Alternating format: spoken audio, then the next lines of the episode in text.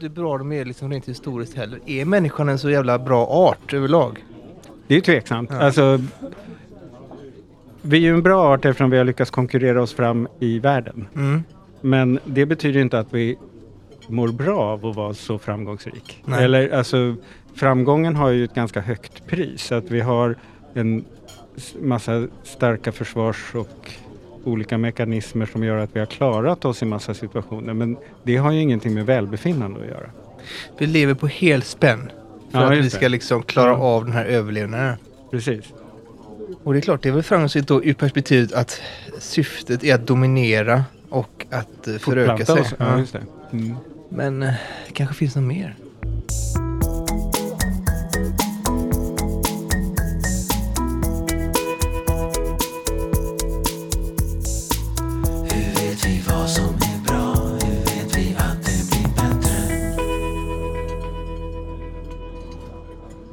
Kafferast i Kunskapsfabriken.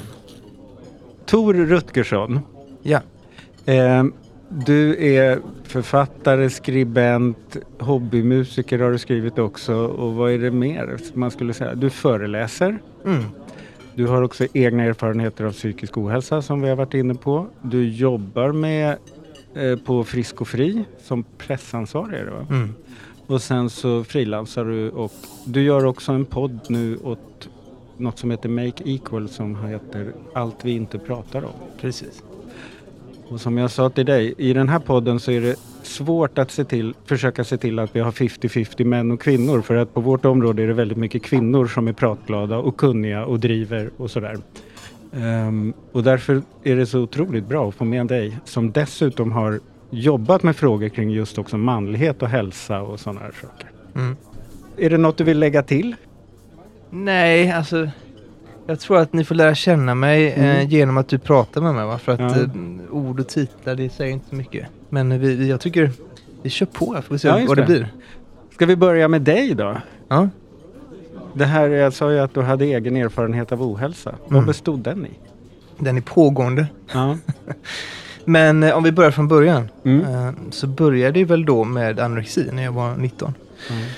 Eh, då fick jag... Eh, alltså, det började med att jag hade gått upp ganska mycket i vikt när jag gick på gymnasiet. Och eh, det kände jag mig inte så eh, nöjd med. Alltså jag kände mig ganska misslyckad överlag. Det var liksom en tid i livet när jag upplevde att ja, men jag var inte så populär liksom Mm. och var inte så intressant för tjejerna. Och jag eh, gick upp mycket liksom på ganska kort tid. Och, sådär.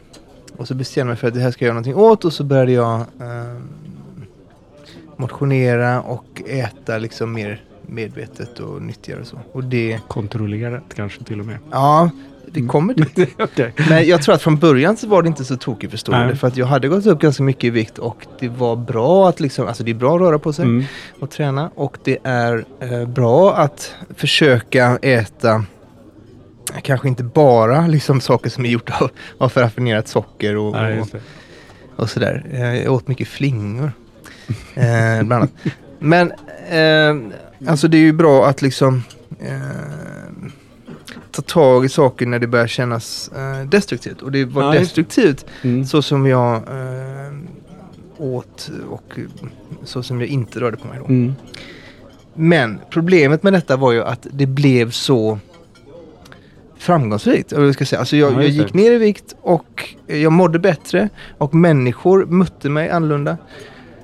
Eh, Och tyckte att jag var duktig och allt det här som Mm. liksom ofta händer när människor går ner i vikt. Och eh, då så blev det på något sätt min självbild. Alltså, jag tyckte inte att jag var värd någonting. Eh, men när jag kunde göra de här sakerna så blev jag plötsligt värd någonting. Och det, Prestations... exakt, prestationsbaserad självbild kan vi Ja, kalla det för. Ja. Och det gjorde ju att det blev väldigt värdefullt för mig. Och jag fick för mig att mitt värde var att just kunna eh, klara av de här sakerna. Exempelvis klara av att träna som jag hade tänkt mig. Mm. Eller klara av att äta som jag hade tänkt mig. Och jag ville maxa den känslan. Mm. Vilket betyder träna mer, äta mindre. Mm. Och det är det som händer vid en ätstörning.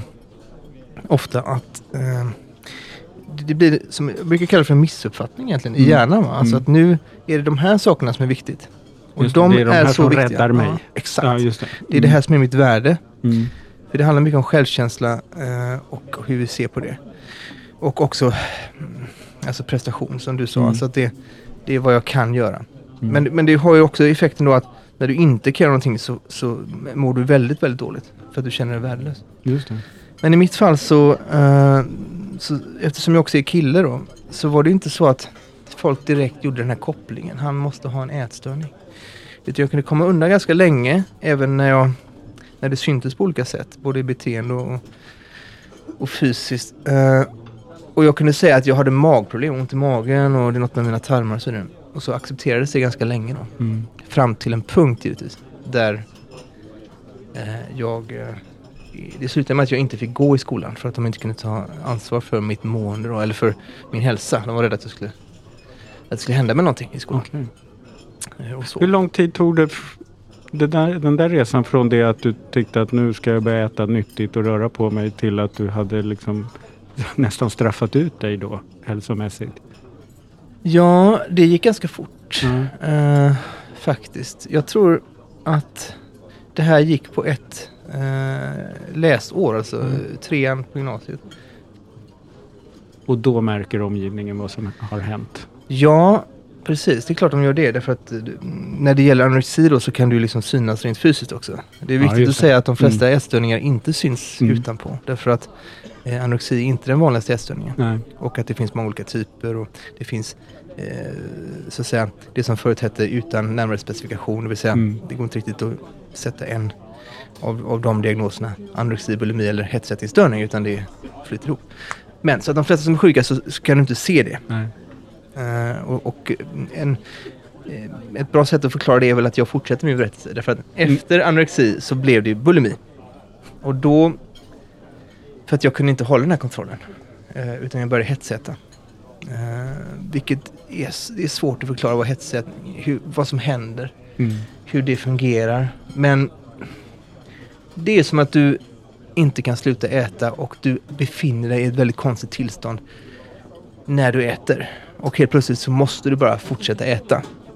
Eh, det är som att det, det knäpper till i hjärnan. Från Mm. jag får absolut inte äta till eh, det skulle vara livsfarligt att sluta äta. Men är det lite samma missuppfattning i systemet? Alltså att någonting i, i, i neurologin på- hos oss får för oss att nu måste jag? Alltså det blir något nästan omvänd tvångstanke då? Eller? Alltså när, när det gäller att en människa hamnar i svält Ja. och, och är undernärd och så, så. Så är det klart att det finns fysiologiska förklaringar till varför vi får en sån okontrollerbar hunger. Men många som hetsätter är aldrig svält. Eller liksom där va. Utan, utan det är en, en det är mer av en psykologisk Mm. eh, reaktion. Och, och att det också kan handla om flykt. Det vill säga jag känner mig så dåligt misslyckad. Men när jag gör det här eh, så, så får jag någon form av Alltså det tränger undan andra känslor och tankar. Det blir som att jag gör det jag inte får göra och när jag gör det så är jag fri. Det är, då, med min lekmannakompetens så kan jag tänka att det kan finnas vissa likheter med någon slags självskada då. Det är definitivt eh, ett självskadebeteende men det Ja. är ju också att inte äta va? Alltså om Ja, vi ska, liksom, ska titta Ja, på det det är ur... oerhört ur- komplext allt det här. Nej, men så här, du äter inte, du måste äta för att må bra. Ja, Mm. då skadar du dig själv. Så att jag Mm. menar, Mm. ätstörningar är ett självskadebeteende Också. på det sättet. Ja, just det. Och sen Just finns det det. många olika anledningar till Mm. ätstörningar och det är liksom komplext och det, det finns både eh, så att säga mm, ärftliga faktorer och, Mm. och, och eh, miljöfaktorer Ja. och allt det här eh, som, som vi kan prata om hur länge som helst. Ja, men, men jag skulle säga att det, det är en form av självskada. Ja. Och det är också en av våra mest dödliga psyk psykiska sjukdomar. Vilket Mm. många inte förstår. De tror att det är en fas som tonårstjejer går igenom eh, Innan på högstadiet eller gymnasiet. Ja. Så att, Men hur eh, var det där då mm, när du var ung att vara kille och ha det där då? Nej men jag behöver inte stå för det om, om, om, om jag ska uttrycka mig på det sättet. Om du förstår vad jag menar. Alltså det eftersom folk inte fattade riktigt. Nej. Och sen när jag väl kom tillbaka liksom. Så behövde jag inte prata om det så Nej, mycket. Det var inte nej. något som folk var bekväma att ta upp med mig. Så jag slapp ju det. Men det gick över till bulimi som jag sa och då hade jag ju hunnit gå ur. Jag hade ju tagit studenten. Mm. Studenten förut var en väldigt sorglig dag för mig därför att eh, då fick jag komma till skolan. För att jag skulle få, Mm. för jag hade ju ändå klarat av att göra uppgifter så hemifrån. Så att Mm. jag skulle få Men du betyg. fick inte vara där på plats? Nej. Mm. Eh, men då fick jag dit och, och, och eh, förstörde stämningen totalt för att jag såg, liksom, såg ut som... Jag vet inte vad det såg ut som. Men, men Mm. eh, det syntes att jag inte mådde bra i alla fall. Och det blev inte så kul för, för alla andra runt omkring. Eh, men när vi skulle springa ut så ramlade jag och liksom... Eh, för jag kunde inte springa och sådär. En skitdag helt enkelt? Ja, och jag kunde inte göra någonting. Jag kunde inte åka på flaket eh, och jag kunde inte gå på festen på kvällen. Men jag hade någon form av bjudning hemma. Och det här är så konstigt. Jag vet inte om det här, du får klippa bort det här sen Mm. kanske det inte är intressant. Men på, i skolan på lunchen så var det små, små bakelser som de har lagt ut på alla platser Mm. som ingen åt. Och jag tänkte i min konstiga liksom, hjärna som inte hade fått eh, tillräckligt med liksom, stimulans eller nu. Så jag tänkte jag så här, jag ska plocka in, för ingen åt dem, så jag, jag ska Mm. plocka in alla de här, ta med dem hem till min släktbjudning. Liksom. Som någon slags, eh, kolla här vad jag har. Men det slutade med att jag började äta dem. Och det var min första hetsättning. Och sen Aha. fortsatte jag äta på den här, liksom, Ja. när alla släkter och vänner kom hem. Så att de var jätteglada för de tänkte bara, åh vad fint att han äter. Men jag åt ju så mycket så att jag låg dubbelvikt, hade ont i magen, kunde inte åka på den här studentfesten då. Eh, som jag kanske inte hade klarat av att åka Nej. på ändå. Men jag trodde att jag skulle göra det. Mm. Och så låg jag där istället. Och då, direkt, så gick det över i bulimi och jag började hetsäta. För att där slog de. Vilken märklig dag. Ja. Mm. Som ett nålsöga där liksom allting blir tvärtom efteråt på något sätt. Kafferast i Kunskapsfabriken. Alltså, när jag blev bra från ätstörningar ehm, så fick jag panikångest. Mm. Jag fick, men eh, klart, det var några år emellan. Men, men min första panikångestattack fick jag 2006. December. Jag minns det ju eh, väldigt tydligt eftersom det var första gången som det kändes som att jag skulle dö. Jag inte förstod varför. Nej, just det. Jag stod på, faktiskt på i ABF-huset här i Stockholm Mm. och höll en föreläsning om någonting. Det är lite oklart. Mm. Eh, och så minns jag att helt plötsligt så kunde jag inte höra vad jag själv sa. Och det kändes så himla konstigt allting liksom. Det kändes som att hela rummet trycktes ihop och att det liksom började flimra för ögonen och att jag liksom att jag kände smärta i, i, från egentligen från nacken och upp i huvudet som ville trycka ner, att jag måste ner liksom. Mm. Hela kroppen måste, att jag borde kura ihop på något sätt. Och eh, ja, jag var tvungen att bryta det som att gå ut och, och eh, ta vatten i ansiktet och, och, och, Mm. och tänkte herregud, vad, vad är det? Nu vet vad en kan tänka sig, är det en, jag håller på, är det någon slags attack, alltså är det hjärtat eller vad är det som händer? Ska jag Jag dö? har Ska jag ringa en ambulans? stroke. Ja. Men, eh, men efter en stund så tänkte jag så här, ja, nej men det verkar inte som att jag dör i alla fall. Så Ja. jag får väl gå in och fortsätta det här och så gjorde jag det. Eh, och det var inte så kul. Och det var min första panikångestattack. Och sen blev det värre. Mm. Och något halvår senare så blev jag sjukskriven. Mhm. För att då hade det varit så mycket liksom. Då kom det tätare och tätare och... Ja. och Mm. Och, och jag började bli rädd Mm. för det. Fick förväntningsångest. Alltså Mm. att kommer den här situationen ge mig panikångest? Kommer jag Mm, klara av det här? Alltså jag gick på helspänn hela tiden. Jag hade eh, varit sjukskriven ett par gånger Mm. för panikångest. Jag hade också haft några återfall i ätstörning. Aha. Därför att när jag mådde dåligt med panikångesten så märkte jag, så att det hann aldrig gå liksom riktigt illa, men jag märkte Mm. att ibland tog jag till eh, den typen av beteenden. Antingen eh, svält och kontroll eller eh, kanske inte helt som all out hetsätning men, men emotionellt ätande. Mm. För att liksom dämpa eh, och trycka bort eh, panikångest. Det är ett sätt att det, Ja. alltså kroppen får ju något annat att göra Mm, när man äter eller inte äter. exakt. Ja, det. Det, det är väldigt effektivt eh, Mm. men jag rekommenderar det inte. Så att jag, för att Mm. vara tydlig här. Men, men att eh, Tränade precis, du bort det någonting? Det gör jag väl nu. Mm. Eh, men jag försöker göra det på ett, på ett bra sätt. Ja, just det. I och för sig så har jag ont i akten här. Men det är annars också ganska, alltså både verksamt och lite riskabelt. Ja, Mm. det är speciellt om du har haft en ätstörningsproblematik. Mm. Men Jag har ju många år nu tränat mycket Mm. eh, och trivs väldigt bra med det av två skäl. Det ena är att jag tycker att jag får utlopp för stress. Alltså att jag får, och har det byggts upp som du pratade om, det byggs upp eh, känslor av eh, Alltså att kroppen är på spänn och Mm. det här med eh, flykt eller kamp och så. så. Så får du ett utlopp för det. Just det. Så det är bra mot stress. Och det andra är att det är kul. Ja. Så att eh, det ger mycket tycker jag. Men det gäller att, att försöka att inte hamna i att jag mår dåligt om jag inte gör det. Det vill säga, nu har jag tänkt träna så här den här veckan. Oj, nu blev det inte så. Då eh, är jag inte värd någonting. För då är vi tillbaka i det här med, med det. självbild och självkänsla och Ja, just det. vad som ger dig värdet. Va? Det gäller att försöka vara ärlig mot sig själv. Om Mm. du liksom är på ett ställe i livet då, som inte är en pågående ätstörning till exempel. Mm. Så att försöka för, förstå de här olika mekanismerna. Och sen är, jag tycker att så här, jag menar, Frisk och Fri, Riksföreningen mot ätstörningar. Mm. Alltså vi heter Frisk och Fri. Mm. Och jag brukar fundera en del på vad är det?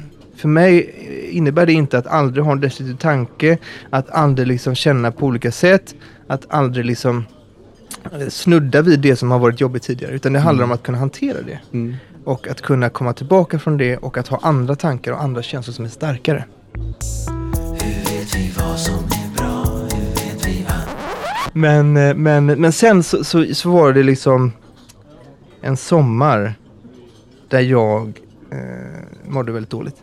Av olika skäl. Ett skäl var att jag hade blivit dumpad. Mm. Och jag hade flyttat till Malmö eh, för att vara med den här tjejen. Så att jag hade ingenstans att bo och behövde sova runt på olika ställen hos bekanta och vänner. Och eh, det gick inte så bra i frilansandet just då. Så det brukar, jag brukar inte göra det på, på somrarna. Eh, och jag bara kände mig så värdelös liksom. Och så började jag göra olika saker för att må bättre. Alltså apropå det här med att göra, liksom ta till att, att, att, träna eller äta eller svälta sig eller vad, vad man nu gör för att må bättre. Mm. Så den sommaren så var det så att det jag gjorde var ju liksom att jag eh, upptäckte det här att det fanns appar på telefonen där du kan träffa människor. Ja, ja. Datingappar. Exakt. Mm. Eh, och så använde jag en sådan. Nu är inte detta public service va? Så Nej. att jag kan säga det att det var Tinder. Eh, och träffade många människor. Många, många människor. På väldigt kort tid. Och eh, det fick mig att må bättre liksom. Eh, för att då kände jag att jag hade ett värde. Mm. För att eh, ni ser, de gillar mig liksom. Ja, men helt enkelt, jag hade mycket sex och träffade många olika människor. Och jag tränade också mycket styrke. Jag gillar inte styrketräning, men jag tränade mycket styrketräning då för jag ville bli större Mm. av någon anledning. Som jag inte förstod då med en gång. Och jag liksom... Jag vet inte. Överlag liksom drack mycket alkohol. Och betedde mig på olika sätt liksom som, som, som jag sen förstod efter ett tag. Så det här är så jävla typiskt män. Liksom, att, att göra på det här sättet när, när vi mår dåligt. Alltså det förvånade mig Mm. eh, att jag betedde mig så. Mm. Därför att jag tänkte att jag var mer eh, progressiv och liksom jag hade ändå jobbat och tänkt mycket på både jämlikhet och jämställdhet och, och sådana här saker. Liksom, att, att försöka ha eh, en analys och liksom sådär. Men ändå följa in i de fällorna själv när jag mådde dåligt. Att jag Mm. tog till det då. Att bilden av hur en man ska vara. De funkade också. Alltså i alla fall i Absolut. nå- något slags Kortsiktigt. perspektiv. Ja. Mm. Definitivt. Mm. Eh, men inte långsiktigt va? därför att till slut så började det bli jobbigt. Dels eh, att- träffa så mycket människor så. Och sen eh, att i alla fall jag kan inte träffa människor och vara intim med dem utan att jag också liksom känner ett ansvar och känner en koppling. Inte kanske att jag vill vara med den här människan resten av livet men jag känner nu plötsligt att vi har ändå eh, vi har liksom varit tillsammans eh, på ett sätt som är det går inte bara att vifta bort tycker jag. Nej. Nej, så att, så att det, det blir ändå emotionellt taxerande, är det ett Mm. ord? Ja, det kan det nog vara. Ja. Men- Taxing på engelska. Mm. liksom. Just det. Eh, att, eh, att, att göra så. Och alkohol eh, och dricka mycket, det vet vi, det, är också jobbigt. Mm. För rent. kroppen och, Mm. och allting. Själen. Ja, Mm. och eh,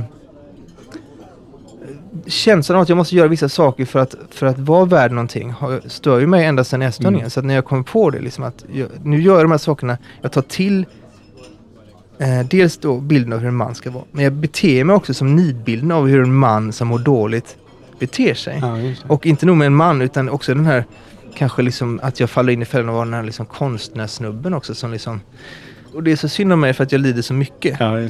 För, att, för att jag har så mycket känslor och tankeverksamhet liksom. Ja, just det. Vilket är, är, är, går att diskutera. Koketterande. Ja, exakt. Ja. Eh, ja, så att jag kom på det här och tänkte fan, så där vill jag inte vara och det där måste jag ta tag i på något sätt. Mm. Men eftersom jag ändå är lite på det sättet som jag, som jag just beskrev så tänkte jag att då får jag nog skriva en bok. Mm. Ja, men det är ju ditt verktyg. Ja. Du är ju skribent. Herregud. Så jag ringde upp Ida Östensson som är ordförande på Make Equal eh, och berättade om detta då. Vi hade träffats eh, tidigare på lite konferenser och sånt där. Mm. Och hon är ju väldigt duktig och pratar Och om de här är en stiftelse som... Jobbar med, med jämlikhet, jämställdhet. Ja, mm. Och ehm, har olika utbildningar och ehm, gör, driver olika projekt liksom. Och det är Ida som är den drivande kraften i... Ja, nu finns det jättemånga duktiga på Ja. Make Equal eh, som, som eh, profilerar sig på olika sätt och gör jättemycket bra. Mm. Men, men, men Ida liksom, hur ska man säga, hon skapade det här ur sitt, sin, sitt bestämda engagemang. Mm. Att nu ska den här stiftelsen finnas. Okay. När hon vill någonting så, så blir det av. Ja. Och eh, så att det var en bra person att ringa tänkte jag och Mm. prata eh, med. Och då så tog, för jag hade gjort, jag hade liksom skissat ner lite de här sakerna jag tänkt på. Och, så. och sen utvecklade vi det till en pitch liksom för en bok Mm. eh, med de här ämnena då. Att, och vi, gjorde, vi hade olika enkäter som vi gjorde, anonyma enkäter på nätet där män fick berätta om vad de skulle vilja prata om men känner att de inte kan av olika anledningar. Ehm, och vi hade olika referensgrupper och det var också under den här tiden som Killmiddag rullade igång. Ehm, det är alltså, ehm, Ida uppmanade på, på sociala medier att, att män skulle sätta sig ner och prata med varandra. Ja. Därför att det var mycket snack den sommaren om våldtäkter på festivaler. Ah, just det. Mm. Och män var väldigt upprörda på de här jävla våldtäktsmännen. Alltså det, det är som att vi bryter ut en del av vad män gör och säger att det är abnormt, så att, Mm. eller liksom onormalt, så då kan vi vara arga på det. För då är Behöver inte det en del av oss. del av manligheten. Exakt. Nej. Ja. Så att så var många, mångas reaktion liksom i, kommentar, i kommentarerna var ju så här, de där jävlarna, de är så fega och äckliga. Om jag ser Mm. dem så ska jag slå ihjäl dem. Mm. Eh, istället för att fundera över varför har vi ett samhälle där liksom, eh, det finns så mycket våld mot kvinnor och det finns så mycket eh, orättvisor och så. Eh, och varför står män för så mycket av, av all skit? Både brott och övergrepp och, och våld. Mm. Eh, så då menar Ida att det måste ni prata om och då så skrev hon det eh, och hasht, alltså, när hon, kom, hon gick och duschade och kom tillbaka så hade det delats liksom 10 000 gånger eller någonting. Och då eh, tänkte hon shit det här är ju någonting så hon smackade på den här hashtaggen eh, killmiddag.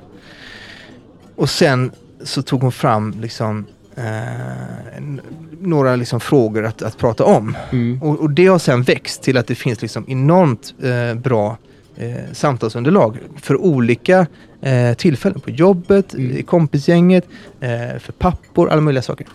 Eh, olika med teman. varandra utifrån. Till. Ja. Men det var liksom i sin linda då så att vi eh, hakade på där med vår bokidé och liksom eh, pratade med de som höll sådana här killmiddagar om vad, vad det var som eh, återkom. Mm. Vad, vad var de vanliga ämnena liksom. Och sen baserat på vår enkät och på mina funderingar som var liksom inledningen till detta och det vi fick in från de här eh, samtalsledarna så, så, så skissade vi ner då ett antal ämnen och ingångar och eh, shoppa runt det helt enkelt till olika förlag och organisationer. Det var inte jättestort intresse för detta. Mm. Och sen hände någonting. Efter metoo så, så ville plötsligt alla vara med. Eh, Och då kunde ni välja förlag i princip. ja, Mm. precis. Så att eh, då blev det med eh, Bonnier Bookery och Månpocket då som vi eh, gjorde den här boken. Mm. Och en podd. Eh, så att det finns liksom... eh, Och den vi- finns fortfarande på den. Den Podden finns fortfarande, Mm. eh, men nu gör vi säsong två och den är Mm. väldigt annorlunda. Okej. Så det är en helt eh, annan berättelse som, Ja, som det- vi kanske kommer till. Ja, eller så kan ju folk gå dit och lyssna på den. Det är ännu bättre. Vad är topp fem på vad män inte pratar om? Eh, ja, det kan jag nog. Eh, men jag tror att det faller under samma kategori. Mm. Alltså huvudkategorin för de fem sakerna skulle ändå vara på något sätt att vi inte vill blotta för mycket känslor eller svagheter. Eller alltså att visa att vi är sårbara. Mm. Ehm, och sen i det så finns det liksom det leder till olika, olika typer av, av problematik. Mm. Flyktbeteenden eh, till exempel. Som till exempel att, att dricka för mycket eller ehm, att, eh, att ligga runt eller att jobba för mycket. Eller vad det nu kan vara. Alltså att, att, att göra någonting för att, för att inte börja deala med det som är jobbigt och inte börja prata om det och inte börja Mm. visa det. Liksom. Ehm, och det leder också till problem för andra. Alltså Mm. de som är runt omkring. Eh, för det kan också leda till att, att män blir våldsamma. Att de inte tar ansvar eh, i, i sina familjekonstellationer. Att de försvinner. Eh, missbruksproblematik, Mm. kriminalitet, eh, våldsamheter. Så att när män mår dåligt så drabbar det andra. Det är väl egentligen skillnaden. Mm. Därför att eh, när kvinnor och, och andra mår dåligt så, så, så tenderar det ofta att riktas inåt. När män mår dåligt så får det konsekvenser utåt. Liksom, för andra. Just det. Ehm, och när kvinnor gör något som drabbar andra så blir det mycket mer skuldbeläggande också. Ja, gud ja. Ja. Man blir en dålig mamma. Det är mycket värre än att vara en dålig pappa. Mm. Eh, där har vi mycket att jobba, jobba med. Liksom. Eller man är en jobbig jävel på jobbet. Trots Ja. att man är skicklig. Mm. Men eh, vad var vi nu? De här fem sakerna då? Ja, just det. Jag vet inte ja. om det kommer Nej, men det handlar fem. ju om det. Det Ja. var ju det du räknade upp det här att, att kunna visa sig sårbar. Att Mm. liksom all, allt det där som är hack i polityren eller vad man ska säga. Men sen är det också en, en annan kategori där som, som, som jag gillar att kalla för ego. Mm. Eh, vi pratar inte kanske om det. Speciellt inte att vi liksom har dåligt självförtroende eller, eller självbild. Men mycket av vad vi gör går ut på att vi måste hävda oss. Så att vi, ja. så att vi kan eh, få då... Vi måste boosta vårt ego. Vi måste Mm. skydda vårt ego hela tiden. Liksom. Du får inte sticka upp mitt ego. Då måste jag eh, hugga på dig. Liksom. Eller, mm, det får inte ifrågasättas vissa saker om mig. Ja, för att det. påverkar min manlighet. Och min manlighet är en del av mitt ego. Liksom. Så- där tror jag det finns mycket problematik också. Att Mm. vi, vi kan liksom inte koppla av. liksom, bara gå in i ett rum och säga så här, shit, jag har ingen aning om vad jag gör nu. Nej. Jag, jag vill Och bara säga-. Jag vet ingenting om det här. Nej. Utan det är liksom, det uttalas eh, olika saker vitt och brett fast vi inte har en aning. Mm. Eh, det, det är bara, det är liksom bara killgissa som det heter nu för. Ja, just det. Så Ja, det är att- väl ett uttryck för det där. Mm. Att eh, man måste ha svar på allting. Ja, och du får, du får liksom inte... Det är inte okej att inte kunna hantera eller, eller, eller fatta eller liksom Mm. allt det här. Som egentligen inte är så konstigt. Det är liksom ingen fara. Nej, Det- vad kan hända? Ja. Nej, men där tänker jag också om vi då knyter tillbaks till vårt ursprungsämne i den här podden med psykisk ohälsa. När du drabbas av psykisk ohälsa så är den ju helt obegriplig. Mm. Och då måste du kunna säga, men vad fan är det som händer? Men självdiagnos kanske är vanligare bland män än bland kvinnor. Ja, det borde det vara eftersom man hade söker hjälp. Ja. Ehm, jo, men och då kan ju självdiagnosen vara sådär att de är jävligt jobbiga hemma. Mm. Det är så, de är på mig hemma hela tiden. Eller alltså det är massa sådana saker som handlar om, om ens integritet på något sätt istället för att det handlar om ens skörhet. Mm. Liksom. Det kan jag tänka mig är typiskt manligt. Mm. Och sen ett annat problem är ju eh, i olika relationer så att vi inte tar emotionellt ansvar. Men vi Nej. lägger över ganska mycket Mm. emotionellt ansvar. Det vill säga, eh, alltså ett problem som män har är ju att många män saknar nära vänner. Eh, Mm. Och vi har svårt för att skapa nya vänskapsrelationer efter en viss punkt i livet. Vilket gör att om vi har en partner och om, om det är ett eh, heteroförhållande eh, och det är en kvinna så, så hamnar mycket av det ansvaret på henne. Det vill säga Mm. vi pratar bara med vår partner om eh, hur vi mår. Och pratar vi inte med henne om hur vi mår så är det ändå hon som får balansera det. Mm.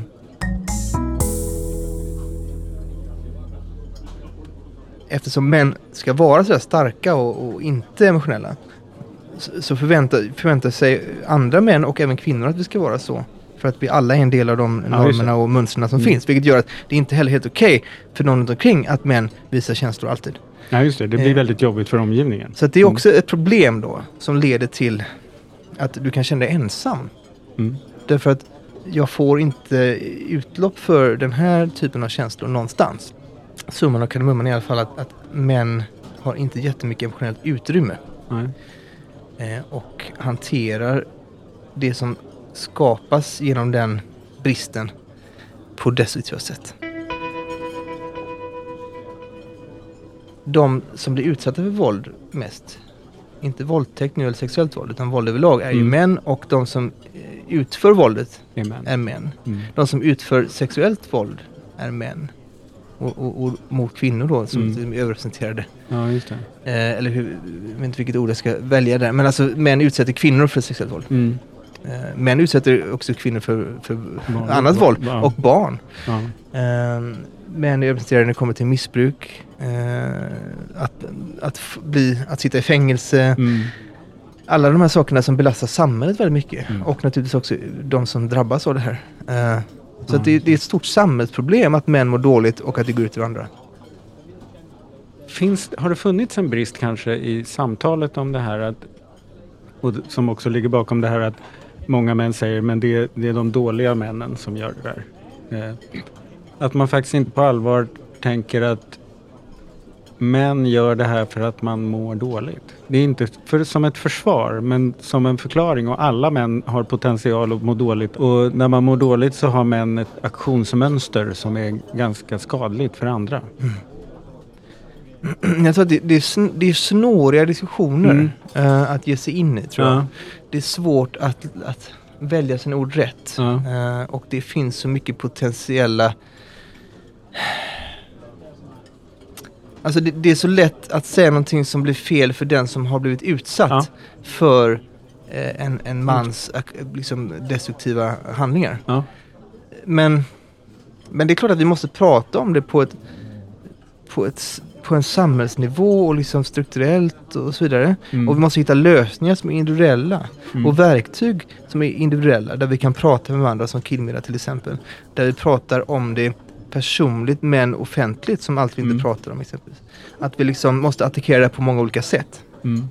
Sen blir det väldigt infekterat i de här diskussionerna tycker jag. Därför att en reaktion som många har, det är ju att liksom, det är någon slags självförsvarsmekanism. Det vill säga, du säger så men jag är inte sån. Mm. Så att då måste du ha fel. För att våga ge sig in i samtalet Mm. om problemen med manligheten och vad män ställer till med eh, så, så måste jag ju som man orka hålla flera tankar i huvudet samtidigt. Ja, och förstå skillnaden på om vi pratar om dig eller vi pratar om beteenden som du kanske har. Ja. Som är en del av liksom, socialt betingat beteende och eh, normer och liksom, Mm. beteendemönster som vi alla har i samhället. Och när jag säger alla så menar jag alla. Mm. Även om du är man eller kvinna eller icke-binär så upprätthåller vi dagligen liksom de här föreställningarna. Därför att vårt samhälle bygger till så stor del på det. Mm. Och att bryta från det är svårt och tar tid och kräver liksom att vi hela tiden stannar upp och tänker just det, men varför tänker jag eller gör, göra så här nu? Och vad får det för konsekvenser? Och det måste vi göra på, återigen på många olika sätt. Liksom. En del av det är kollektiva åtgärder Mm. som liksom kommer nu som vi ser. En annan är eh, individuella åtgärder. Eh, En tredje är dialog med de personer som du lever nära Mm. med, dina vänner, din partner, vad det nu kan vara. Liksom. Att liksom, det är på många olika nivåer om vi vill förändra det. Just det. Men det handlar inte om att du är en dålig person för att du eh, till exempel tar för mycket plats i ett rum och pratar för mycket. Utan det handlar om att du har ett beteende som är så. Mm. Och om du ser det så kan du också förändra det. Mm. Och det är två olika saker, Ja. men det är väldigt svårt att blanda ihop det. Så att när du säger till mig att du gör så och så i de här situationerna, så är ju det kanske inte något som jag vill vara. Jag vill inte vara sån. Och då går jag i försvar. Hur vet vi vad som är bra? Hur vet vi att det blir bättre? Om du skulle ha något gott råd till män Mm. någon grej eller någon frågeställning som gör att man kan bryta isen och få andra män att prata om vettiga saker. Ja. Mm. Ska jag dricka lite här igen? Mm. Tar Tor lite ny energi här. Jag är väldigt torr i munnen. Jag har börjat med Concerta. Aha! Det är ADHD-medicin det. Ja, jag har fått nya diagnoser. Okej. ADHD, Livet är ett evigt mysterium. Ja. ADHD och atypisk autism. Okej. Det är nytt Mm. för i år. Jag vet inte vad jag ska, hur jag ska hantera det. Nej. Är det mer en börda eller en ny möjlighet till kunskap? Vi, vet du vad, vi ska återkomma Vi till återkommer, fråga. vi tar den för sig. Okej, okej, vi tar den andra först. Ja. Eh, råd till män. Ja. Alltså jag ger helst inte råd, men jag tror att nyckeln ligger i att prata. Mm. Och det tror jag när det gäller psykisk ohälsa och det tror jag när det gäller liksom frågor som rör manlighet då. Och rådet blir då, utan att vara för specifik, att liksom att våga prata. Mm. Och att försöka hitta eh, olika arenor för det.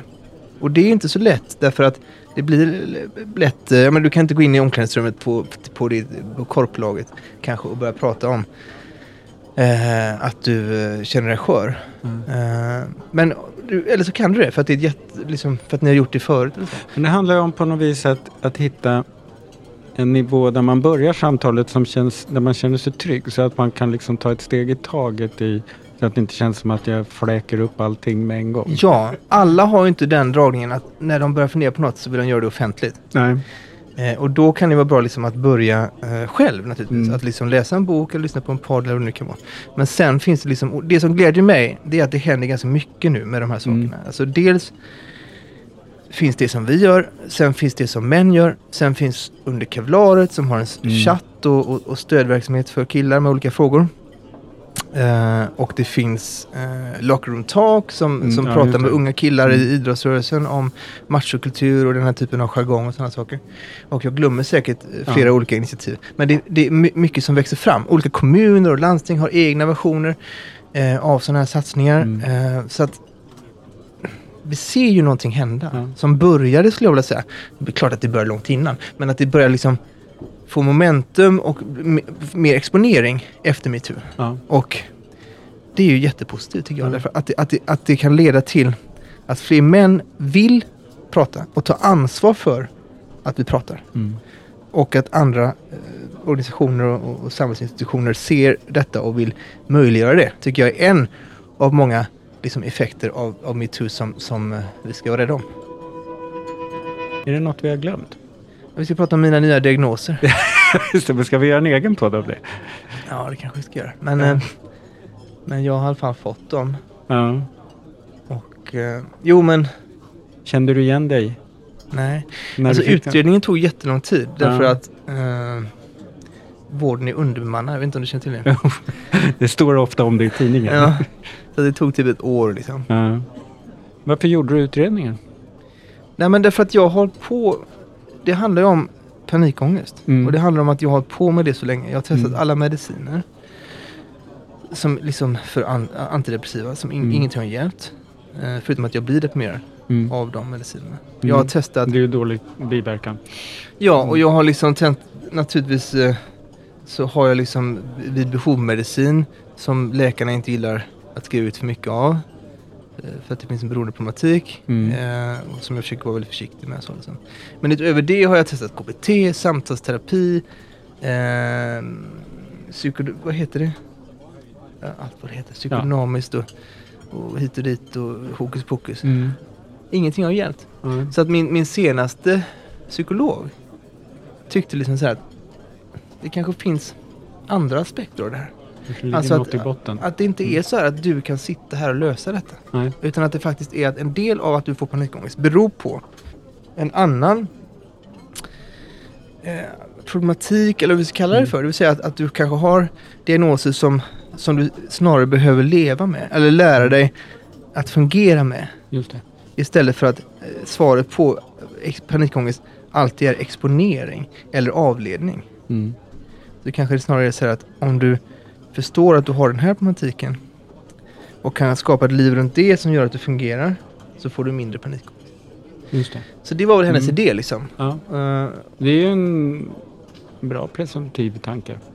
alltså vi pratar ju för lite om samsjuklighet. Ja. Det finns ju stor samsjuklighet, exempelvis mellan ångestproblematik, eh, NPF och ätstörningar. Mm. Så att det går för mig går det ju att rita en... Och tvång. och tvång. Mm. Så det går att rita en, en röd linje mellan, eller streck mellan allt här, för mig. Men problemet är att jag fick de här diagnoserna. Och sen... åh, jag, jag fick, alltså får man prata... Får man säga sådana saker? Men jag, jag liksom fick... Nu har du fått de här. Nu ska du få någon introduktionsträff. Du ska få gå tre gånger hos någon eh, psykolog och terapeut eller vad som ska berätta för dig om, om, om eh, de här diagnoserna. Jag gick två gånger. Mm. Jag gick inte den tredje gången. För att hon pratade till mig som att jag var antingen sju år gammal eller 107 år gammal. Så att det kändes liksom inte värdigt. Men du fick du inte träffa några andra med liknande erfarenheter? Jo, sen erbjöd Ja. de mig då att gå en, en, någon form av introduktionsgrupp. Mm. Som de valde att placera mitt på dagen. Varje gång. Mm. Jag kunde inte gå någon gång. Därför att även om jag är frilans så har jag möten Mm. och, och jag har deadlines Mm. och jag har grejer liksom. Så att det funkar inte alls. Det är helt vimsigt. Och sen gav de mig en burk, burk Concerta och sa Ska vi testa det här lite grann? Och så får du liksom rapportera hur du blir påverkad av det. Så ska vi höja dosen tre gånger. Sen gick de på semester allihop. Och nu står du här och är torr i mun. Så där är vi nu. Okej. Så långt har vi kommit med de här nya. Ja. Mm. Ehm, säga vad man vill men när man ehm, försöker sträva med sin hälsa och grubblar som du och försöker göra saker som du så blir det ju inte ett händelselöst liv. Nej. Nej, det är alltid intressant i alla fall brukar jag säga. Så här, när, jag, Mm. när jag är deprimerad, som jag har varit också eh, i omgångar. Mm. Men ibland tror jag att jag blir det för att jobb, livet är jobbigt helt enkelt. Att Det är helt ja, naturligt just det. liksom. Men det är väl inte så konstigt? Nej, Nej. men då brukar jag tänka så här. Åh, varför finns jag överhuvudtaget liksom? Eller orkar jag ens finnas mer? Så, alltså på riktigt, Ja, alltså. Ja. jag säger inte att jag liksom, jag vill inte Du är inte romantisera. Nej, men, men liksom de där tankarna kommer ju ändå. Mm. Och sen börjar de liksom vara, de kan vara olika tunga om du förstår vad jag menar. Mm. Alltså de behöver inte vara så här. Det kan bara vara att du behöver tänka dem för att det liksom du behöver bara få ut det på något sätt Mm. i din egen hjärna. Men då brukar jag liksom svara mig själv så, här, så länge jag tycker att det är ändå intressant att se vad som kommer hända härnäst. Liksom. Även om Mm. det är jobbigt så är jag nog okej. Ja, just det. Då Och finns jag- det någon slags framåtrörelse. Att börja tänka Mm. så här, ja men undra hur det är ändå, liksom, hur det, hur det är om tre månader. Mm. Jag vill ändå, jag vill ändå se vad som händer då. Mm. Jag är ändå nyfiken liksom. Ja, just det. Men Eh, nedtyngd. Ja, men jag tror att det är oerhört viktigt. Ja. Och, och inte alltid, det är inte bara, det är ingen quick fix, eh, men, men jag tror att om det går att försöka göra saker som, som skapar nyfikenhet. Alltså att Ja men jag åker och gör den här podden med dig i alla Mm. fall. För det, undrar hur det blir, kanske blir kul. Ja, just det. liksom. ja, precis. Tycker du att det har blivit kul? Ja, det tycker jag. Detsamma. Men, men eh, ibland kan det ju kännas jobbigt. Liksom. Mm. Jag, för, vi, det här är andra gången. Första Mm. gången vi skulle träffas så orkade inte jag. Nej, just det. För då var det var det- i början på sommaren. Här. Ja. Mm, precis. För då hade det varit jobbigt och mycket. Och jag hade blivit dumpad. Precis. Mm. Och sådär. Så då orkade jag inte.